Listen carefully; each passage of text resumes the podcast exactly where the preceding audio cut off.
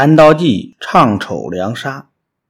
宋武帝刘裕在南方建立宋朝后，北魏太武帝拓跋焘正在加紧统一北方的大业。公元四百三十九年，太武帝灭了十六国中最后一个小国北凉，终于统一了北方。这样一来，在东晋灭亡后的一百七十年的时间里，我国历史上出现了南北两个政权对峙的局面。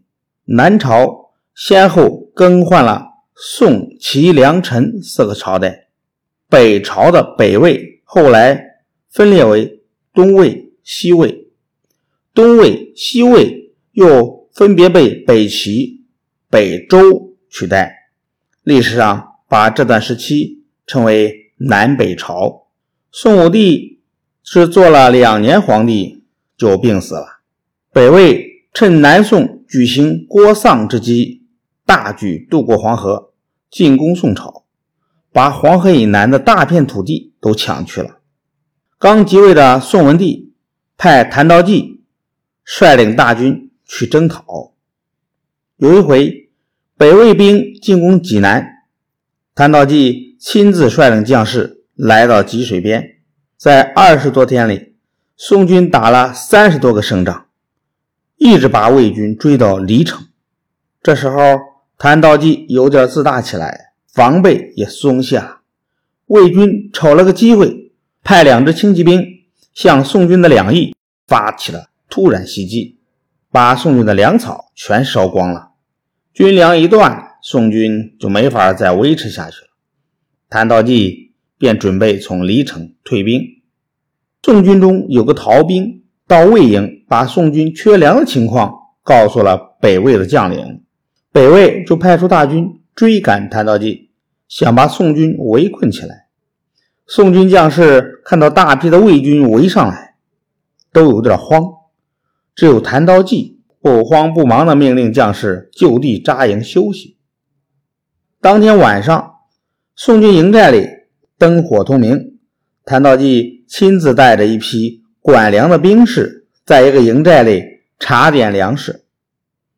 一些兵士手里拿着朱丑，唱着计数；另一些兵士。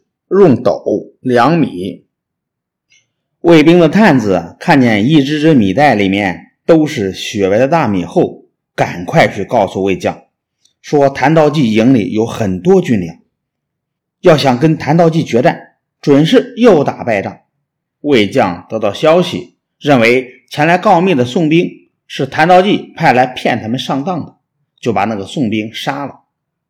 其实啊，谭道济在营里量的。并不是白米，而是一斗斗的沙子，则是在沙子的上面覆盖着少量的白米罢了。天亮以后，谭道济命令将士披甲戴盔，自己则穿着便服，乘着一辆马车，不慌不忙地沿着大路向南转移。魏将经常被谭道济打败，本来对宋军就有点害怕。再看到宋军从容不迫的撤退，担心他们在半路上设了埋伏，也不敢去追。谭道济以他的镇定和智谋，使宋军安全的回师。以后北魏再也不敢轻易的向宋朝进攻了。谭道济在宋武帝、文帝两代都立过大功，但是由于他功劳过大，威望过高，有点。功高震主的意味宋朝的统治者啊对他有点不太放心了。有一次，宋文帝生了一场病，宋文帝的兄弟刘义康就跟心腹商量说：“如果皇上的病好不了，留下谭道济总是一个祸患呐。”于是，他们就假借宋文帝的名义下了一道诏书，说谭道济有谋反的企图。把谭道济抓了起来。谭道济被抓的时候，气得眼睛里像要喷火一样。他恨恨地把头巾摔在了地上，说：“你们这是在毁掉自己的长城啊！”谭道济终于被杀了。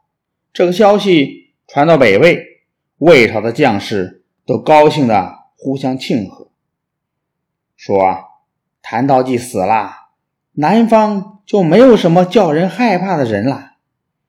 后来，北魏的军队打到江北的瓜埠，宋文帝在健康的石头城上向远处遥望，感慨地说：“如果谭道济活着的话，胡骑就不会这样横行了。”